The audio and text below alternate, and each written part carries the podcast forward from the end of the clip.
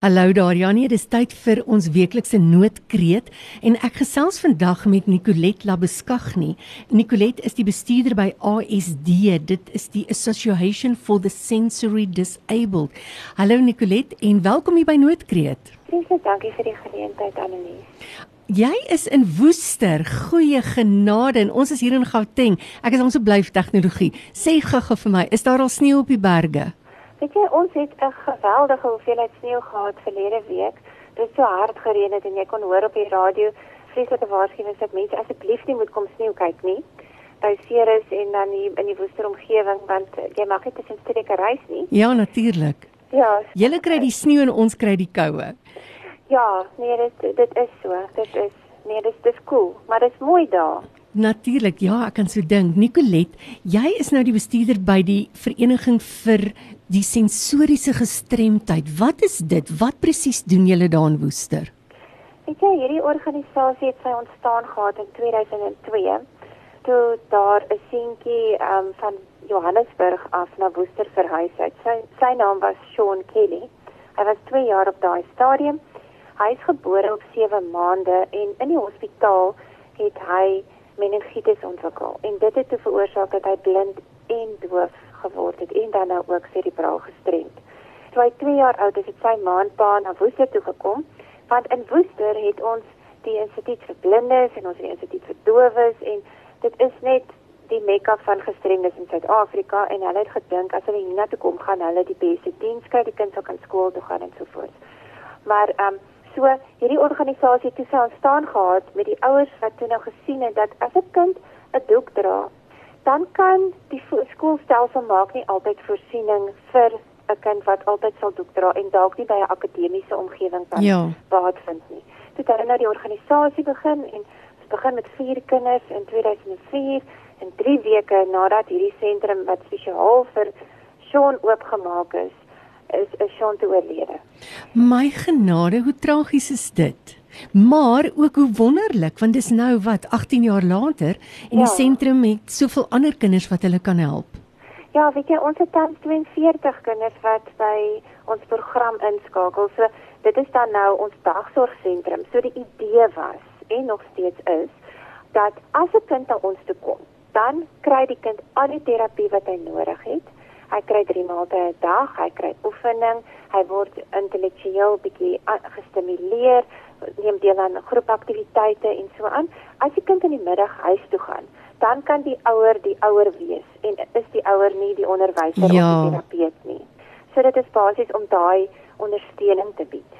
Wel dit klink vir my wonderlik so jy werk spesifiek met kinders wat intellektueel gestremd is. Ja, dit is. Ja. Watter ouderdomsgroepe kyk julle na? Weet jy, ons kinders is so tussen 18 maande en 18 jaar op hierdie stadium. So, dit is 'n punt, jou tipiese kind. Waar kom dit nou vandaan? Hulle mense nou dalk dink. Ja. Is dat um 'n ouer beplan nie om 'n gestremde kind in die wêreld te bring nie. Absoluut. Dit is na 'n event of 'n gebeurtenis wat plaasvind tydens geboorte of 'n kind kry TB en die TB versprei na die brein toe en dit veroorsaak dan TB meningitis wat dan nou 'n 'n gestremdheid teweegbring. So nou is hierdie kindjie vasgevang in hierdie liggaam wat heel waarskynlik en gewoonlik dan nou 'n nie verbale, die die kind kan nie praat nie. Die kind ja. kan nie sy behoeftes bekend maak. Die enigste manier is om te huil of om te skree of net so ehm um, dan is die kind dan nou ook fisies gestremd, die meeste van die kinders. En julle vat dan nou hierdie kinders en ontwikkel die watter potensiaal daar ook al is ja. word ontwikkel want jy weet ek dink is belangrik om net te sê dat 'n mens kan nie gestremdheid alles oor een kam skeer nie. Jy weet ja. mense is geneig om te dink gestremdheid en dan trek jy so half 'n spreekwoordelike streep deur die persoon terwyl daar baie mense is wat 'n vorm van gestremdheid het, maar wat 'n vol sogenaamd normaal, weet nie aldag wat is normaal nie, maar 'n vol lewe kan lei, nê. Nee. Ja, nee dit is 'n dit is wat ons missie is, is om die kind te help om sy volle potensiaal te bereik wat dit ook al mag wees. Wat dit ook al mag wees. Net die beste lewenskwaliteit te ervaar. En dan natuurlik kan ek net dink wat die waarde is wat jy vir die groter gesin toevoeg. As jy die vermoë het om na die kind te kyk en en soos jy sê, die onderwyser te wees en al daai ontwikkeling te doen, dan kan die mamma en die pappa net mamma en pappa wees. Ja, dis reg, dit is die doel van die plek. Ehm um, dan kan ek verder gaan, Annelies. Ons het toe in 2010 gesien dat daar is regtig 'n behoefte aan 'n huis waar so 'n kind kan kom as daar nie genoegsame ondersteuning by die huis is nie. As mamma en pappa nie kan cope met die situasie met die kind nie. En ehm um, ons het die Sean Kelly groep aan begin. Weereens dit is as 'n nagedagtenis van Sean Kelly, die eerste kind by ASD. Het ons het in die groep aan begin en ehm um, dit het 'n rukkie gevat vir ons om hierdie fasiliteit geregistreer te kry by 'n maatskaplike ontwikkeling want hulle het nie geweet as wat om die huis te registreer nie. Daar ehm um, dit was 'n groot probleem. Maar jy is nou geregistreer as 'n kinderversorgingseenheid, nê? Nee? Ja, ja, 'n Child and Youth Care Center sal dit nou noem, 'n CYCC, 'n kinder- en jeugsorgsentrum. En hoeveel maar, kinders het julle daar? 15. Ek sê julle het 'n sentrum waar daar 15 kinders dan permanent bly, sowel as die dagsorg waar die kinders inkom en julle dan daarna hulle kyk. Maar Nicolet, ek wil een stapie verder gaan gou-gou voor ons klaarmaak en vir jou vra, ons het net nou gesê dat mense met gestremthede kan ook 'n vol lewe lei, maar jy het self 'n vorm van gestremdheid. Vertel gou vir ons daarvan. Ja, ek het uh, 'n uh, visuele gestremdheid. Ek kan so 2% sien min of meer. Ek maak gebruik van 'n gidsond om oor die weg te kom.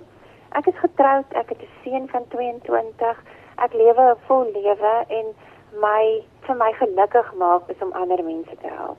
Dit is wonderlik. Dit is wonderlik en dit is so 'n storie met 'n dubbel goeie einde hierdie dat iemand wat self 'n gestremdheid het in jou geval 'n visuele gestremdheid so 'n groot waarde kan toevoeg tot ander mense se lewens. Ons het hierdie wanpersepsie dat persone met gestremdheid altyd aan die ontvangkant moet wees van dienste. Jy is nou 'n baie goeie voorbeeld daarvan dat jy ook kan gee en jou plek volwaardig kan volstaan in die gemeenskap. Hoe lank is jy nou al by ASD betrokke, Nicolet?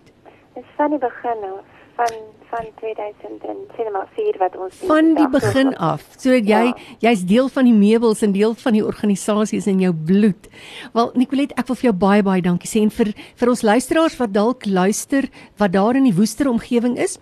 Hoekom raak jy nie bietjie betrokke by ASD die Association for the Sensory Disabled daar in Woester en raak betrokke as 'n vrywilliger of kontak vir Nicolet as jy wil betrokke raak. Jy kan meer leer oor die organisasie by hulle webwerf is www.asd.org.za. Ek herhaal www.asd.org.za. Nicolet is jy op Facebook? Ja, weet jy, dit is ASD Sean Kelly en hy Sean Kelly spel jy S E A N K E L L A Sean Kelly Woester. ASD Sean Kelly Woester.